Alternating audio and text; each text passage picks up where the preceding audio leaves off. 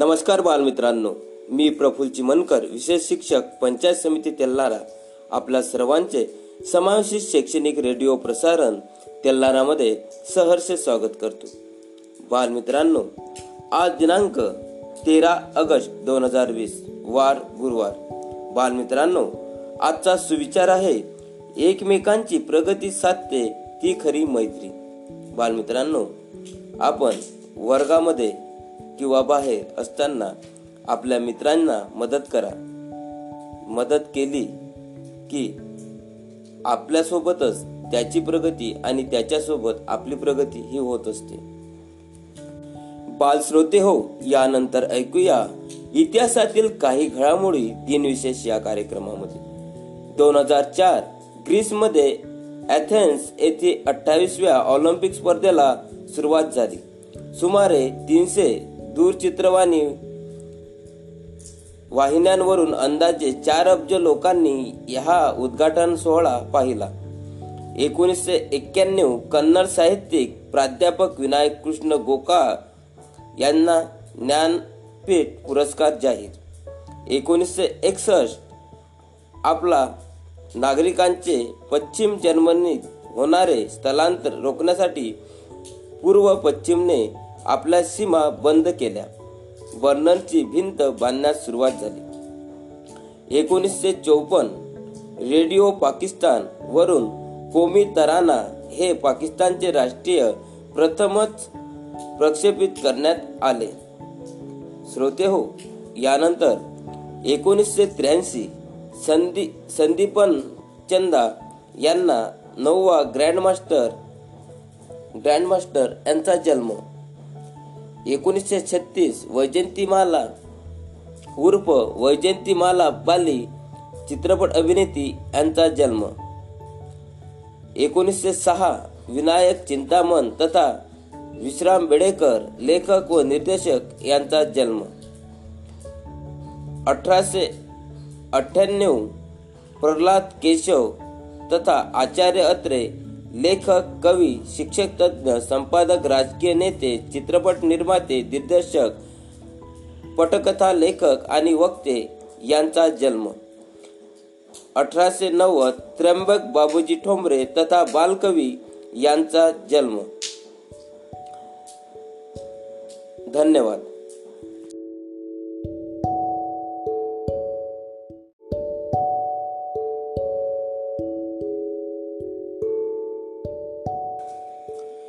श्रोते हो, यानंतर ऐकूया एक सुंदरशी प्रार्थना. प्रार्थनेचे बोल आहेत आत्मभाव. सादर करते आहेत श्री विनोद भोजे, विशेष शिक्षक, पंचायत समिती तेल्हारा. तर ऐकूया सरांनी गायन केलेली सरांच्या स्वरामध्ये प्रार्थना आत्मभाव. ऐकूयात सुंदर अशी प्रार्थना. प्रार्थनेचं नाव आहे आत्मभाव.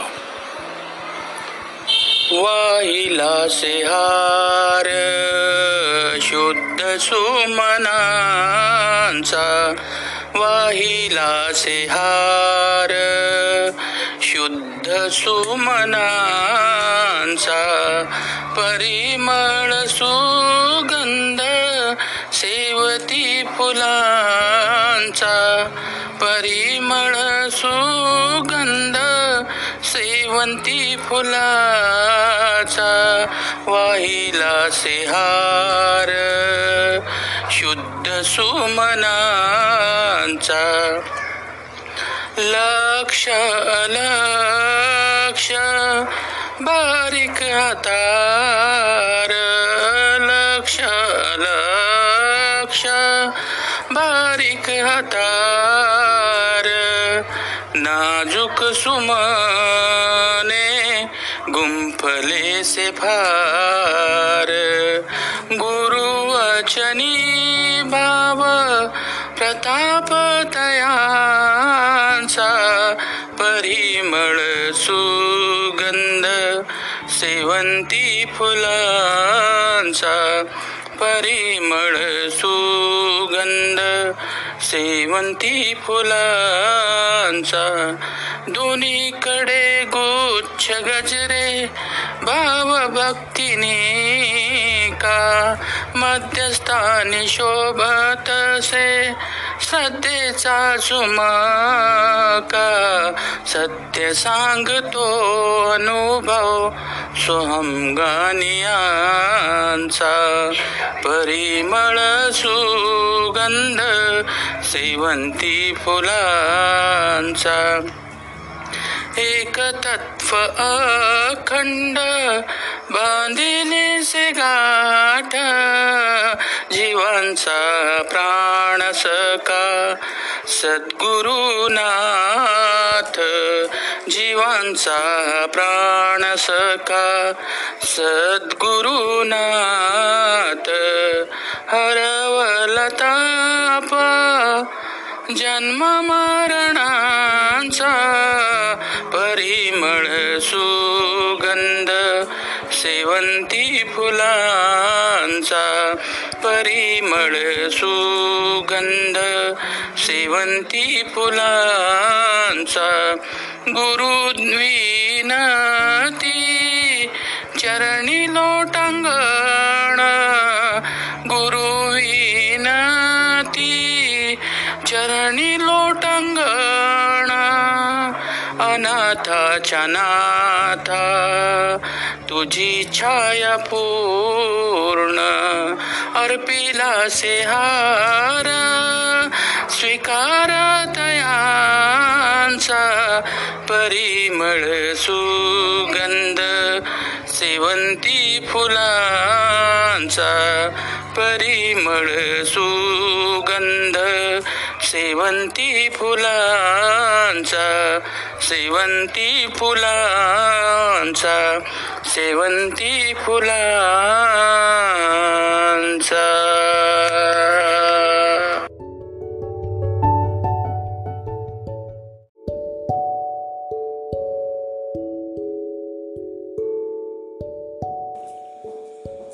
बाल श्रोते हो, यानंतर ऐकूया एक सुंदरशी बोधकथा. बोधकथेचे बोल आहेत संघर्ष. सादर करते आहेत चिरंजीव भावेश विठ्ठल चिमनकर, सेठ बंसीधर विद्यालय तेल्हारा. तर ऐकूया त्यांच्यासोबत संघर्ष ही बोधकथा. मी आज आपल्याला एक बोधकथा आणणार आहे. त्या बोधकथेचे नाव संघर्ष आहे. मी भावेश विठ्ठल चिमनकर, आठवडा सेवक विद्यालय तेल्हारा. चला तर वळूया आपल्या बोधकथेकडे. एक गाव होतं. त्या गावामध्ये शेतकरी राहत होता. तो नेहमी आपल्या शेतामध्ये काम करत होता. एक दिवस तो आपल्या शेतामध्ये काम करत होता. मग त्याला आपल्या शेतातील एका झाडावर एक फुलपाखराचा कोश दिसला. मग तो शेतकरी त्या कोशाचं नेहमी निरीक्षण करत होता. मग एक दिवस त्या शेतकऱ्याला त्या कोशातून फुलपाखरू बाहेर पडताना दिसली. मग त्या शेतकऱ्याने त्याचे निरीक्षण केले. निरीक्षण करता करता खूप वेळ गेला. त्याला कंटाळा वाटू लागला. पण ते फुलपाखरू बाहेर निघू राहिले होते. पण ते खूप आरामशीर, कारण ते त्या कोशाला बारीकशी छिद्र होती, त्यामुळे ते बाहेर निघू नाही शकत होते. खूप वेळ गेला. मग त्या शेतकऱ्याला कंटाळा आला. त्याला त्या फुलपाखराची दया वाटू लागली, कारण ते बारीक छिद्र होते आणि ते फुलपाखरू त्यामधून बाहेर निघायचा खूप जोर लावत होता, तरी ते निघू शकत नव्हतं. मग त्या शेतकऱ्याला वाटू लागलं की आपण याची मदत करावी. जे कोशाला ते बारीक छिद्र आहे ते मोठं करावे. मग त्याने तसंच केलं आणि ते फुलपाखरू खूप आरामाने बाहेर पडलं. मग ते एका फांदीवर बसलं. पण त्याला जे पंख होते ते जो त्या पंखाला द्रव लागलेला होता तो काही निघू शकला नाही, कारण ते फुलपाखरू संघर्ष करत होतं आणि बाहेर निघत होतं, निघण्याचा प्रयत्न करत होतं. म्हणून त्या कोशाला त्याचे पंखाचं घर्षण होत होतं आणि तो चिकट असलेला पदार्थ तो निघून गेला असता. पण असे झाले नाही, कारण त्या फुलपाखराला संघर्ष करता आले नाही. शेतकऱ्याने त्याला पहिलेच बाहेर काढलेले होते, म्हणून आणि त्यामुळे ते फुलपाखरू स्वतःच्या मनाने उडू शकलं नाही आणि ते जीवनभर तसंच राहिलं. बालमित्रांनो, यातून आपल्याला हा बोध मिळतो की संघर्ष हे महत्त्वाचा आहे. धन्यवाद.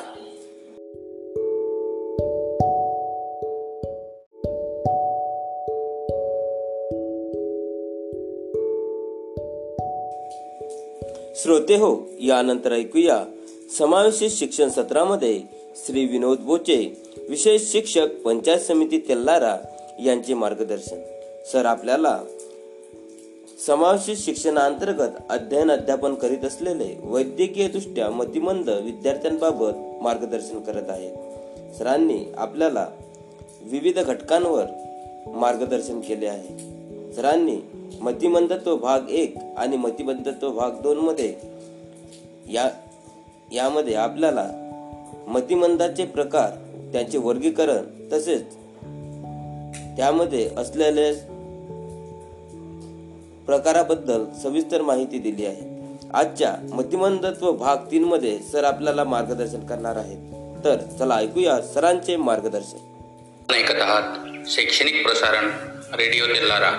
मी विनोद भोजे, विशेष शिक्षक पंचायत समिती तेल्हारा, घेऊन आलो आहे मतिमंदत्व भाग 3. कालच्या भागामध्ये आपण मतिमंदत्व निर्माण करणारे रंगसूत्रातील दोष पहिले समजून घेतले, ऐकून घेतले. आजच्या भागामध्ये आपण पाहूयात लिंग रंगसूत्रातील दोष, मतिमंदत्व निर्माण करणारे चयापचयातील दोष बाबत माहिती. लिंगरंगसूत्रातील दोष. लिंगरंगसूत्रात दोष असल्यास मतिमंदत्व आढळत नाही, परंतु लिंगरंगसूत्राच्या संख्येत जर फरक आढळला तर मतिमंदत्व आढळते. यामध्ये दोन प्रकारचे मतिमंदत्व आढळते. पहिला प्रकार आहे क्लाइनफेल्टर सिंड्रोम आणि दुसरा प्रकार आहे टर्नर सिंड्रोम.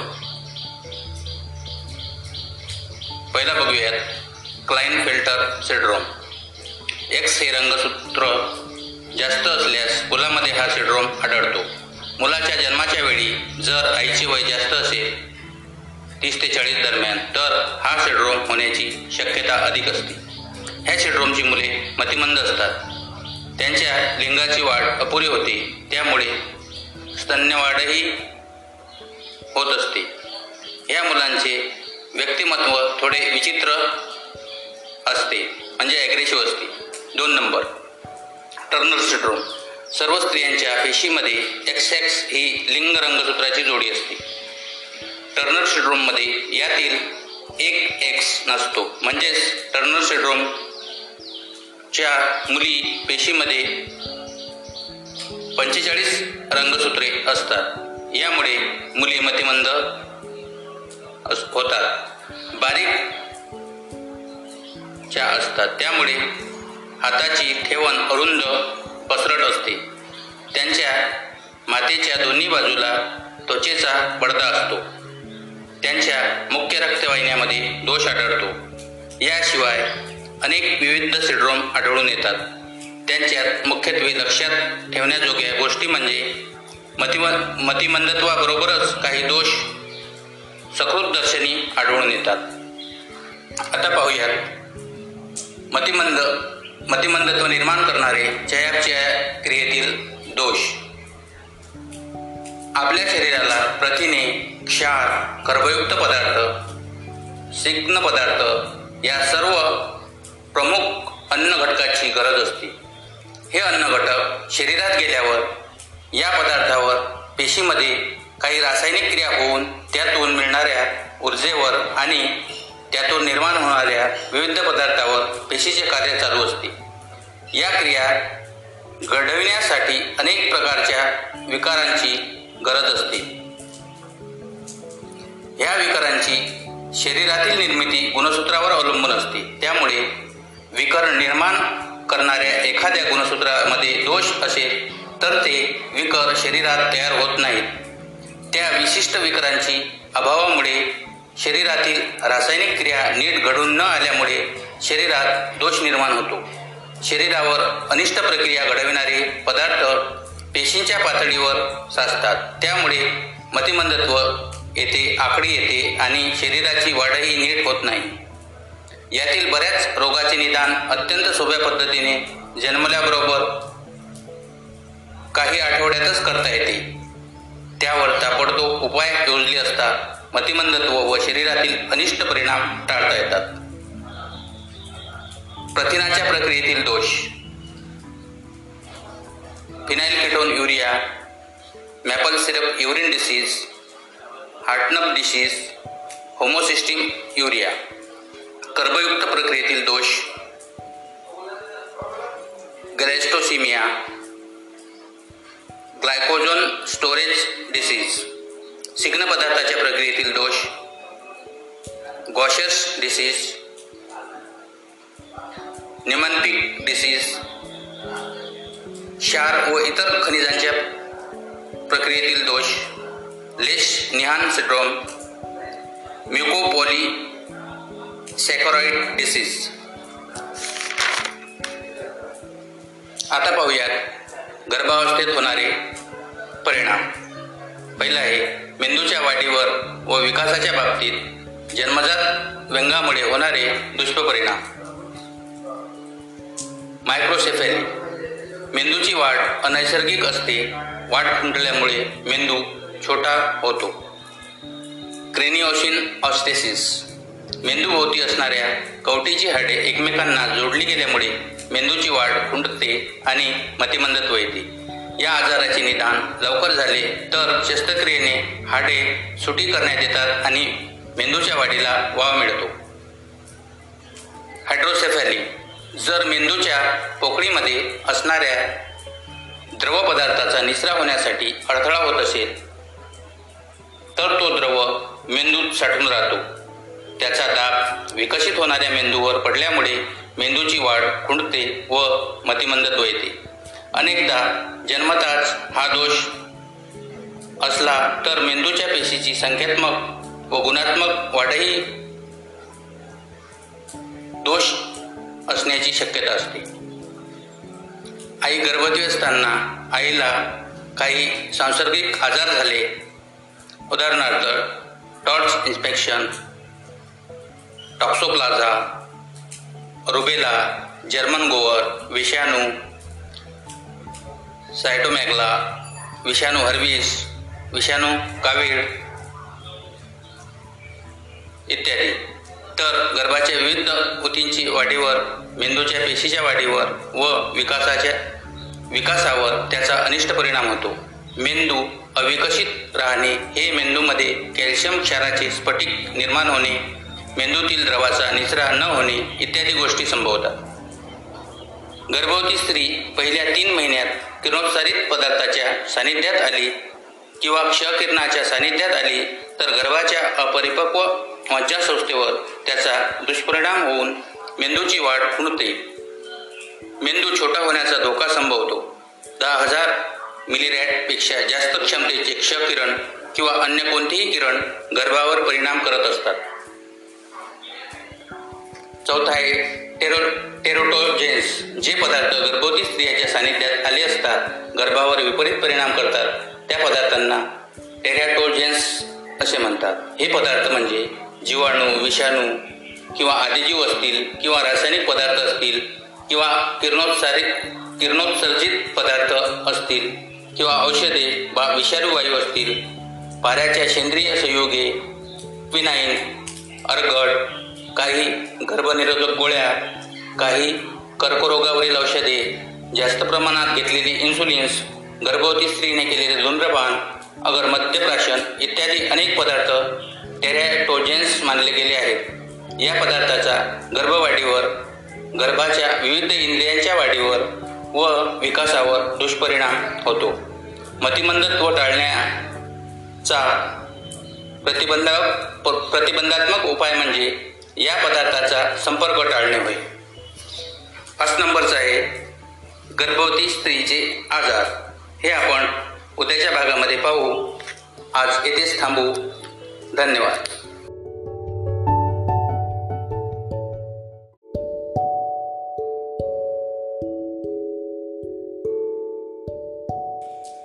बालश्रोते हो, यानंतर ऐकूया समावेशित शिक्षण सत्रामध्ये श्री शिवचरण अळणे, विशेष शिक्षक, पंचायत समिती तेल्हारा यांचे मार्गदर्शन. सर, आज आपल्याला मार्गदर्शन करणार आहेत. वैद्यकीय दृष्ट्या अस्थिव्यंग विद्यार्थ्यांना अध्ययन अध्यापनमध्ये येणारे आव्हाने, त्यावर उपाय आणि अध्ययन पद्धत. तर ऐकूया सरांसोबत वैद्यकीय दृष्ट्या अस्थिव्यंग विद्यार्थ्यांना येणारी आव्हाने, उपाय आणि अध्ययन पद्धत बाबत. बालमित्रांनो, समग्र समावेशित शिक्षण अंतर्गत तेल्हारा रेडिओ प्रसारण मध्ये आपले सर्वांचे स्वागत आहे. माझं नाव शिवचरण अळणे, पंचायत समिती तेल्हारा विशेष शिक्षक. तर आज आपण पाहूया वैद्यकीय दृष्ट्या अस्थिव्यंग विद्यार्थ्यांना येणारी आव्हाने, उपाय व शिकवण्याच्या पद्धती याबाबत माहिती. तर सर्वप्रथम पाहू आपण आव्हाने. नंबर 1, शारीरिक विकलांगामध्ये शारीरिक विकास प्रक्रियेत शरीराच्या अंगामध्ये ढिलेपणा, अशक्त, स्नायूजन्य हालचालीत असुविधा, ऑपरेशन्स यामुळे शरीराच्या हालचालीत गती कमी होते, त्यामुळे विकास प्रक्रियेत अडथळे निर्माण होतात. आपले नंबर 2, आपले शारीरिक व्यंग इतरांना दाखविण्यास तयार नसतात, आपल्याला मुले असतील, चिडवतील ही भीती मुलांच्यात निर्माण होते, त्यामुळे ती सर्व मुलांच्या चटकन मिसळत नाहीत. नंबर 3, या मुलांना शाळेत येण्यासाठी कुबड्या किंवा 3 चाकी सायकल अशी साधने नसतील, तर शाळेतील उपस्थितीचे प्रमाण कमी राहते. नंबर 4, जास्त दप्तराचे ओझे वाटल्याने तासाला आवश्यक असणारी पुस्तके शाळेत आणत नाहीत. नंबर 5, शारीरिक व्यंगाकडे जास्त लक्ष असेल किंवा त्याचा त्रास जास्त होत असेल तर अभ्यासात व शिक्षकांच्या शिकविण्याकडे लक्ष लागत नाही, अभ्यास करण्यात जास्त उत्सुक नसतात. नंबर 6, निरनिराळ्या मैदानी स्पर्धा, खेळ, उपक्रम या गोष्टीचा आनंद घेऊ शकत नाहीत. नंबर 7, सामान्य मुलांबरोबर सहलीला जाऊ शकत नाहीत. तर आता आपण उपाय पाहू. नंबर 1, त्यांच्यात शिक्षणाची गोडी निर्माण करणे आवश्यक आहे. नंबर 2, सामान्य मुलांबरोबर व त्यांच्या शेजारी बसून स्वतःची प्रगती करून घेण्यास शिकवणे. नंबर 3, शाळेतील मुलांची उपस्थिती कायम राहण्यासाठी त्यांना सोयीचे साधन उपलब्ध करून द्यावे. आवश्यकतेनुसार 3 चाकी खुर्ची, कॅलिपर्स, विशेष बूट, स्प्लिंटर्स, कुबड्या, कृत्रिम अवयव इत्यादी सहाय्यक साधने पुरवून प्रशिक्षण देऊन दिव्यांग व्यक्तीला व कुटुंबातील सदस्यांना साधने वापरण्याचे प्रशिक्षणे दिले पाहिजे. नंबर 4, शिक्षकांनी ही साधने कुठे मिळतात, कोणत्या दिव्यांगत्वासाठी कोणते साधन वापरायचे याची माहिती घ्यावी. नंबर 5, पोलिओ क्षयरोगापासून दूर राहण्यासाठी डॉक्टरांच्या सल्ल्यानुसार वेळोवेळी इलाज करावेत.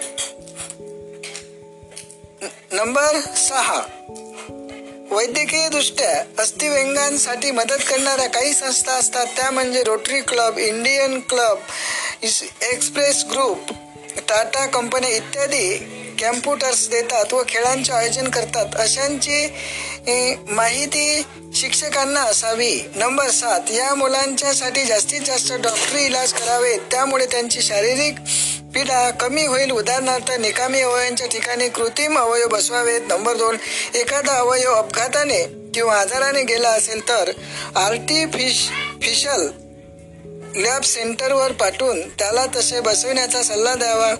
आवश्यकतेनुसार फिजिओथेरपीचा वापर करावा. तर आता पाहूया आपण शिकविण्याच्या पद्धती. वैद्यकीयदृष्ट्या अस्थिव्यंग मुलांना त्यांच्या इत्यप्रमाणे वर्ग खालच्या मजल्यावर असावेत. शिक्षकांनी शिकवितांना अशा मुलांना पेढीत पुढील बाकावर आपल्या समोर बसवावे, त्यांच्या अभ्यासाकडे लक्ष द्यावे, सामान्य मुलांबरोबर काही मुलांचे कौतुक करावे, शैक्षणिक साधने त्याला वापरता येतील अशा ठिकाणी ठेवावीत, इतर मुलांनीही त्यांना मदत करावी, खेळाच्या तासाला इतर मुलांच्यात सामावून घ्यावे, स्पर्धेसाठी भाग घेण्यास प्रवृत्त करून सर्वांच्या बरोबर घेऊन जावे, योग्य साधने त्यांना मिळाली तर त्यांना सहलीचा आनंद त्यांनाही घेता येईल. समायोजन साधण्याच्या दृष्टीने प्रयत्न करावेत व त्यांची शाळेची गोडी वाढवावी. तर ही झाली वैद्यकीय दृष्ट्या अस्थिव्यंग विद्यार्थ्यांबाबत आव्हाने, उपाय व शिकविण्याची पद्धत याबाबत माहिती. धन्यवाद.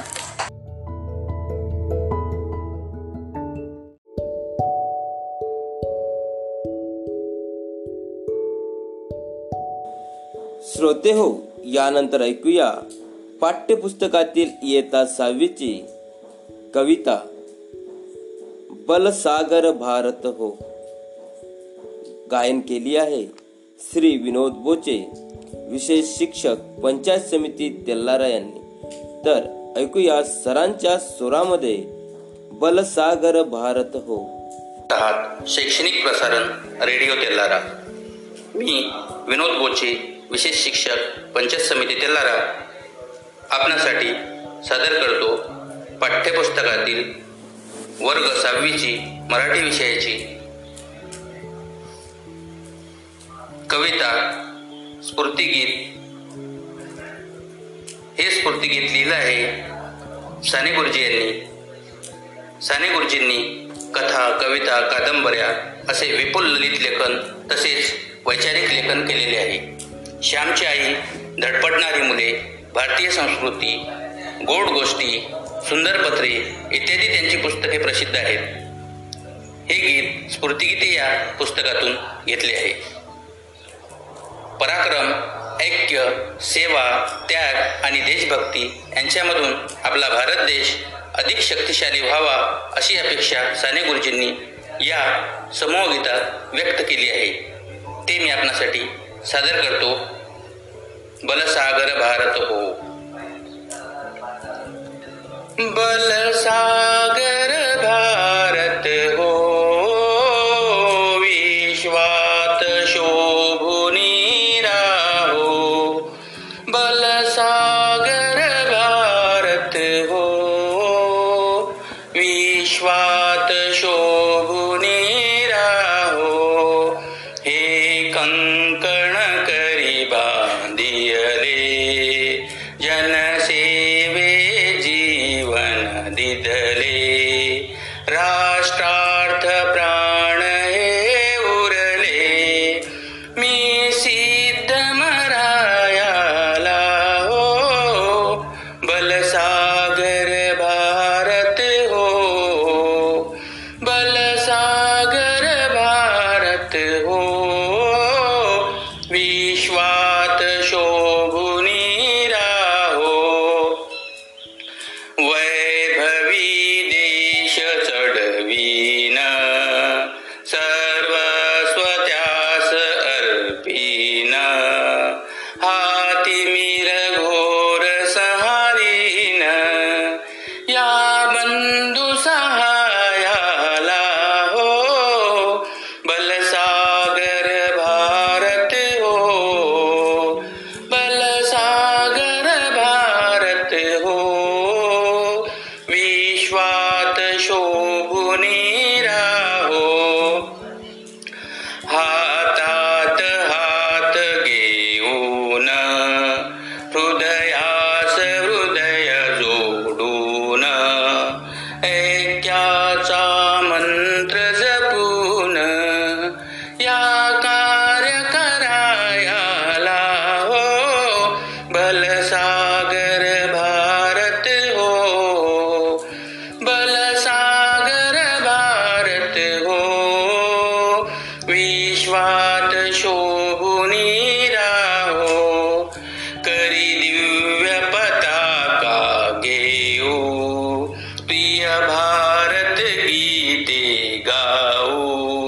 विश्वात पराक्रम दाऊ, ही माया निज पदाला हो. बलसागर भारत हो, बलसागर भारत हो, विश्वात शोभुनी राहो. या उठा करू हो शर्त, संपादू दिव्य पुरुषार्थ. हे जीवन ना तरी व्यर्थ, भाग्य सूर्य तळपत राहो. बलसागर भारत हो, बलसागर भारत हो, विश्वात शोभुनी राहो. ही माय थोर होईल, वैभवे दिव्य शोभेल. जगतास शांती देईल, तो सोन्याचा दिन येओ.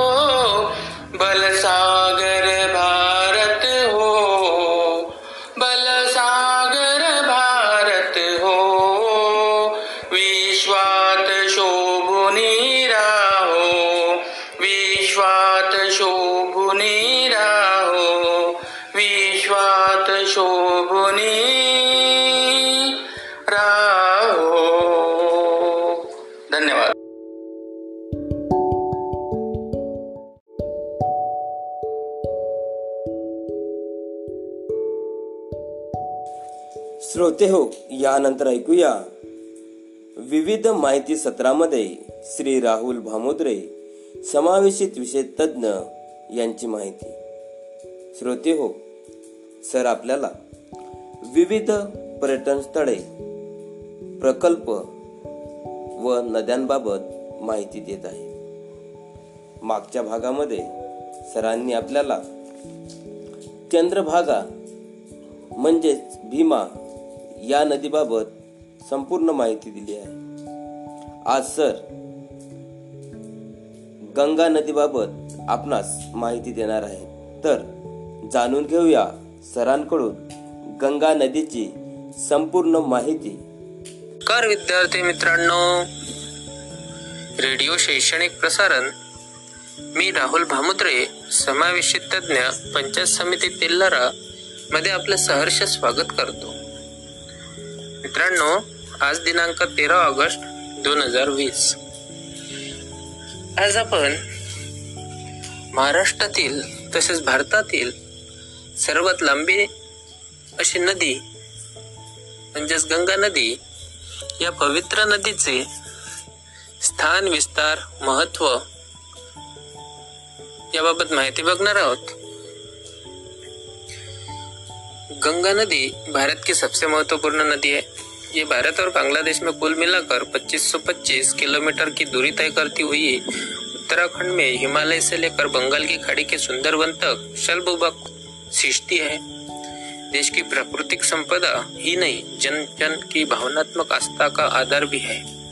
2071 किलोमीटर तक भारत तथा उसके बाद बांग्लादेश में अपनी लंबी यात्रा करते हुए यह सहायक नदियों के साथ 10 लाख वर्ग किलोमीटर क्षेत्रफल के अति विशाल उपजाऊ मैदान की रचना करती है. सामाजिक, साहित्यिक, सांस्कृतिक और आर्थिक दृष्टि से अत्यंत महत्वपूर्ण गंगा का यह मैदान अपनी घनी जनसंख्या के कारण भी जाना जाता है. 100 फीट की अधिकतम गहराई वाली यह नदी भारत में पवित्र नदी भी मानी जाती है. भारतीय पुराण और साहित्य में अपने सौंदर्य और महत्व के कारण बार बार आदर के साथ वंदित गंगा नदी के प्रति विदेशी साहित्य में भी प्रशंसा और भावुकतापूर्ण वर्णन किए गए हैं. इस नदी में मछलियां तथा सांपों की अनेक प्रजातियां तो पाई जाती ही है तथा मीठे पानी वाले दुर्लभ डॉल्फिन भी पाया जाती है. ये कृषि, पर्यटन, साहसिक खेलों तथा उद्योगों के विकास में महत्वपूर्ण योगदान देती है तथा अपने तट पर बसे शहरों की जलपूर्ति भी करती है. इसके तट पर विकसित धार्मिक स्थल और तीर्थ भारतीय सामाजिक व्यवस्था के विशेष अंग है. इसके ऊपर बने पुल, बांध और नदी परियोजनाएं भारत की बिजली, पानी और कृषि से संबंधित जरूरतों को पूरा करती है. वैज्ञानिक मानते हैं कि इस नदी के जल में बैक्टीरियोफेज नामक विषाणु होते हैं जो जीवाणुओं व अन्य हानिकारक सूक्ष्मजीवों को जीवित नहीं रहने देते हैं. गंगा की इस अनुपम शुद्धिकरण क्षमता तथा सामाजिक श्रद्धा के बावजूद इसको प्रदूषित होने से रोका नहीं जा सका है. फिर भी इसके प्रयत्न जारी है और सफाई की अनेक परियोजनाओं के क्रम में नवंबर 8 में भारत सरकार द्वारा इस भारत की राष्ट्रीय नदी तथा प्रयाग और हल्दिया के बीच 1600 किलोमीटर गंगा नदी जलमार्ग को राष्ट्रीय जलमार्ग घोषित किया है. गंगा नदी की प्रधान शाखा भागीरथी है जो गढ़वाल में हिमालय के गौमुख नामक तथा पर गंगोत्री हिमनद से निकलती है. गंगा के इस उद्गम स्थल की ऊंचाई 3140 मीटर है. यहाँ गंगा जी को समर्पित एक मंदिर है. गंगोत्री तीर्थ शहर से 19 किलोमीटर उत्तर की ओर 3892 मीटर की ऊंचाई पर इस हिमनद का मुख है. यह हिमनद 25 किलोमीटर लंबा और 40 किलोमीटर चौड़ा और लगभग 40 मीटर ऊंचा है. इस ग्लेशियर से भागीरथी एक छोटे से गुफानुमा मुख पर अवतरित होती है. इसका जल स्रोत 5000 मीटर ऊंचाई पर स्थित एक घाटी है. इस घाटी का मूल पश्चिमी ढलान की संतोपंत की चोटियों में है.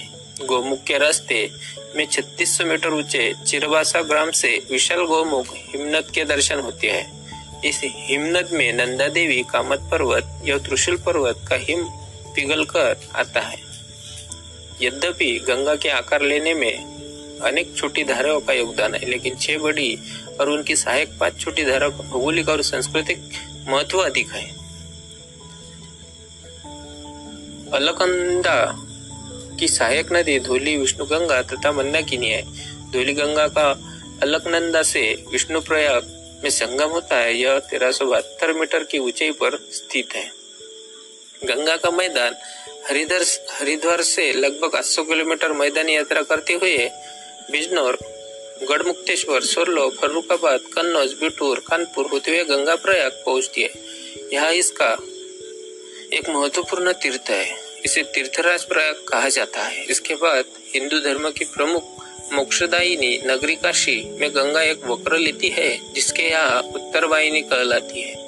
यहाँ से मिर्जापुर, पटना, भागलपुर होते हुए पाकुर पहुँचती है। इस बीच इसके बहुत सी सहायक नदियाँ जैसे सोन, गंडक, सरयू, कोसी आदि मिल जाती है। भागलपुर में राजमहल की पहाड़ियों से यह दक्षिणवर्ती होती है। पश्चिम बंगाल के मुर्शिदाबाद जिले गारिया स्थान के पास गंगा नदी 2 शाखाओं में विभाजित हो जाती है, भागीरथी और पद्या। मित्रांनो, अशा प्रकारे आज आपण गंगा नदीची प्राथमिक माहिती बघितली। पुन्हा भेटू आणि पुन्हा आपण याच्याविषयी माहिती बघू। मी तुमचा निरोप घेतो. पुन्हा भेटूया. धन्यवाद.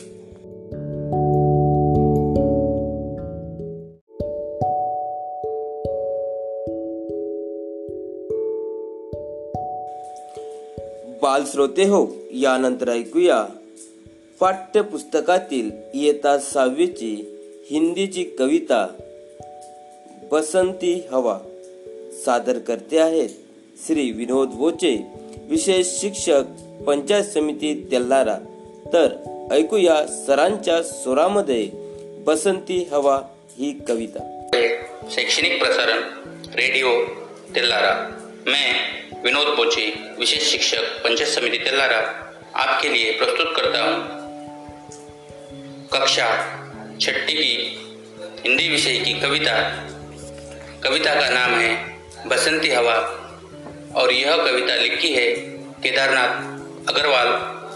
इन्होंने प्रस्तुत कविता बसंती हवा में मस्ती भरे शब्दों द्वारा हवा की अटखेलिया का विवरण दिया है. प्रस्तुत करता हूँ बसंती हवा. हवा में हवा हूँ, बसंती हवा हूँ. हवा में हवा, मैं बसंती हवा हूँ, बसंती हवा.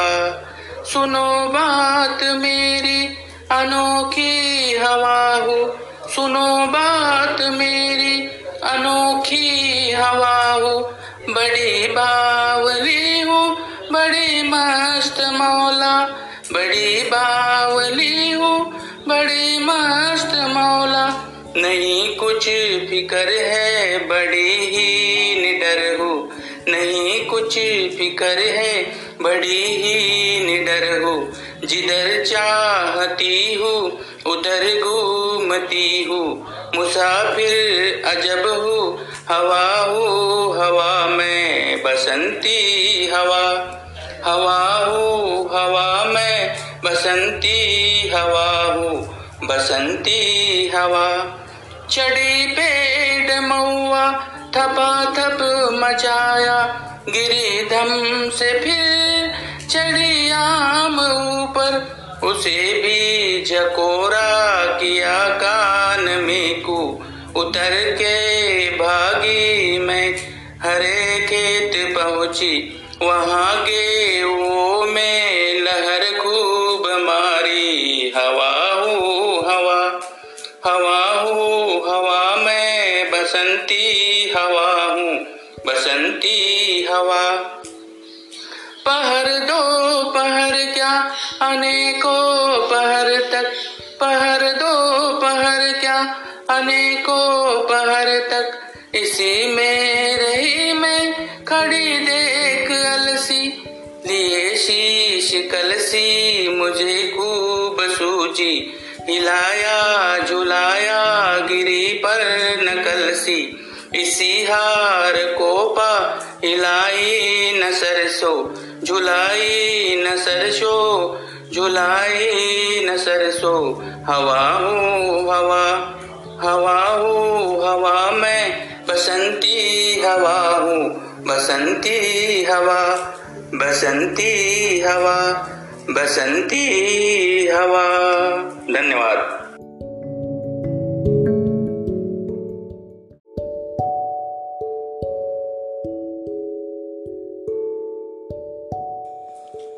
बाल श्रोते हो, यानंतर ऐकूया एक सुंदरसे देशभक्तीपर गीत। देशभक्तीपर गीताचे बोल आहेत नन्ना मुन्ना राहीव, गायन केले आहे श्री अक्षय फुलारी, विशेष शिक्षक पंचायत समिती तेल्हारा यांनी। तर चला ऐकूया सरांच्या स्वरामध्ये देशभक्तीपर गीत नन्ना मुन्ना राहीव। रेडिओ प्रसारण तेल्हारा में मैं अक्षय फुलारी, विशेष शिक्षा पंचायत समिति तेल्हारा, देशभक्ति पर गीत सादर करने जा रहा हूँ। गीत के बोल है नन्ना मुन्ना रायू देश का सिपाही। नन्ना मुन्ना राहियू देश का सिपाही, बोलो मेरे संग जय हिंद जय हिंद जय हिंद जय हिंद जय हिंद। नन्ना मुन्ना राहियू देश का सिपाही, बोलो मेरे संग जय हिंद जय हिंद जय हिंद जय हिंद जय हिंद। धूप में पसीना में बहाऊंगा जहां, हरे हरे खेत लहराएंगे वहां, धरती पे पापी ना पाएंगे जन्म, आगे ही आगे बढ़ाऊंगा कदम, दहने बाय थम। नन्ना मुन्ना राहियू देश का सिपाही, बोलो मेरे संग जय हिंद जय हिंद जय हिंद जय हिंद जय हिंद। नया है जमाना मेरी नई है डगर, देश को बनाऊंगा मशीनों का नगर, भारत किसी से रहेगा नहीं कम, आगे ही आगे बढ़ाऊंगा कदम, दहने बाय थम।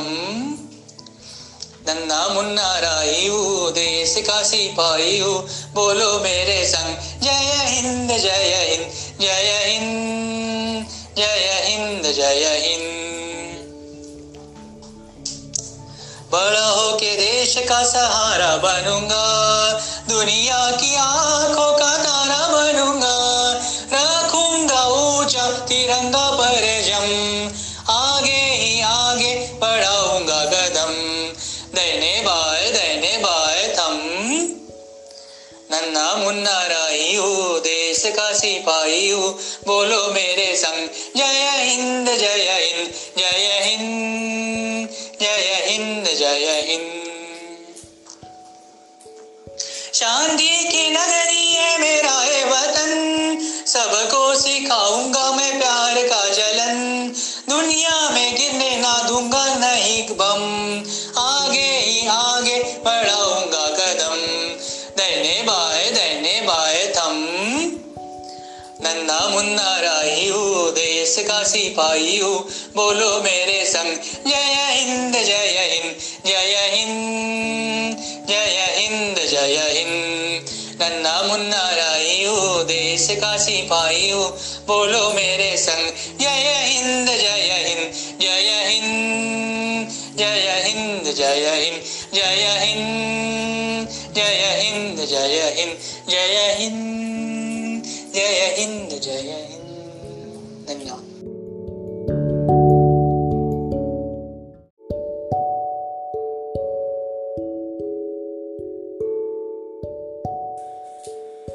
बालमित्रांनो, यानंतर ऐकूया पाठ्यपुस्तकातील इयत्ता 5वी उर्दू माध्यमाची मराठीची कविता झाडाचं मूल। गायन करते आहेत श्री विनोद भोजे, विशेष शिक्षक पंचायत समिती तेल्हारा। तर चला ऐकूया सरांच्या स्वरामध्ये उर्दू माध्यमाची कविता झाडाचं मूल। वर्ग 5वीची उर्दू माध्यमाची मराठीची कविता आहे। कवितेचं नाव आहे झाडांचं मूल। आणि ही कविता लिहिली आहे शल नाईक यांनी. ती मी आपणासाठी सादर करतो. डोळे उघडून म्हणाल फुल, डोळे उघडून म्हणाल फुल, झाडांचं मी आहे मूल. डोळे उघडून म्हणाल फुल, झाडांचं मी आहे मूल. अंगावर माझ्या कपडे रंगीत, अंगावर माझ्या कपडे रंगीत, वाऱ्याचं मी ऐकतो संगीत, वाऱ्याचं मी ऐकतो संगीत. फुलपाखर मला भेटायला येतात, फुलपाखर मला भेटायला येतात, भोवती भुंगे गाणी गातात. फुलपाखर मला भेटायला येतात, भोवती भुंगे गाणी गातात. उन्हात मी मांडतो खेळ, मजेत जातो सारा वेळ. उन्हात मी मांडतो खेळ, मजेत जातो सारा वेळ. झाडाच्या मी खांद्यावर बसतो, झाडाच्या मी खांद्यावर बसतो, आनंदानं मी गालात हसतो, आनंदानं मी गालात हसतो. डोळे उघडून म्हणाल फुल, झाडांचं आहे मी मूल. डोळे उघडून म्हणाल फुल, झाडांचं मी आहे मूल. झाडांचं मी आहे मूल. झाडांचं मी